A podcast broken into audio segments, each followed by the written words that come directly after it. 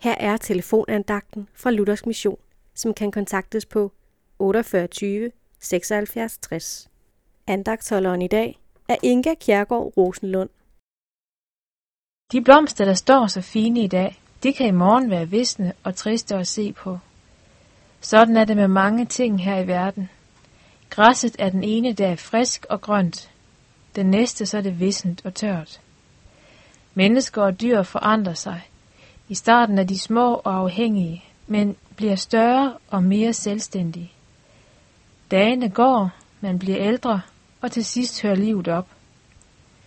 Alting i verden forandrer sig.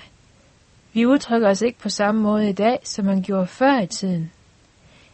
Levevis er ikke den samme, kulturen forandrer sig, og moden ændres hele tiden. Vi kan ikke regne med, at noget er i morgen, som det var i dag. Men én ting forandrer sig aldrig. Jeg læser fra Esajas bog, kapitel 40, vers 8.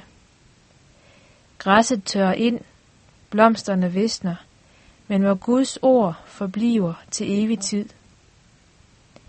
Om alt andet visner og forgår, ja, så er Guds ord der stadig og vil aldrig forandre sig, eller pludselig få en anden betydning. Vi kan til alle tider og under alle forhold stole på Guds ord og de mange rige løfter til os.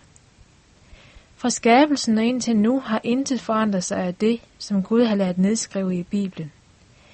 Det han har lovet der, gælder også os i dag og i morgen, ja altid, evigt.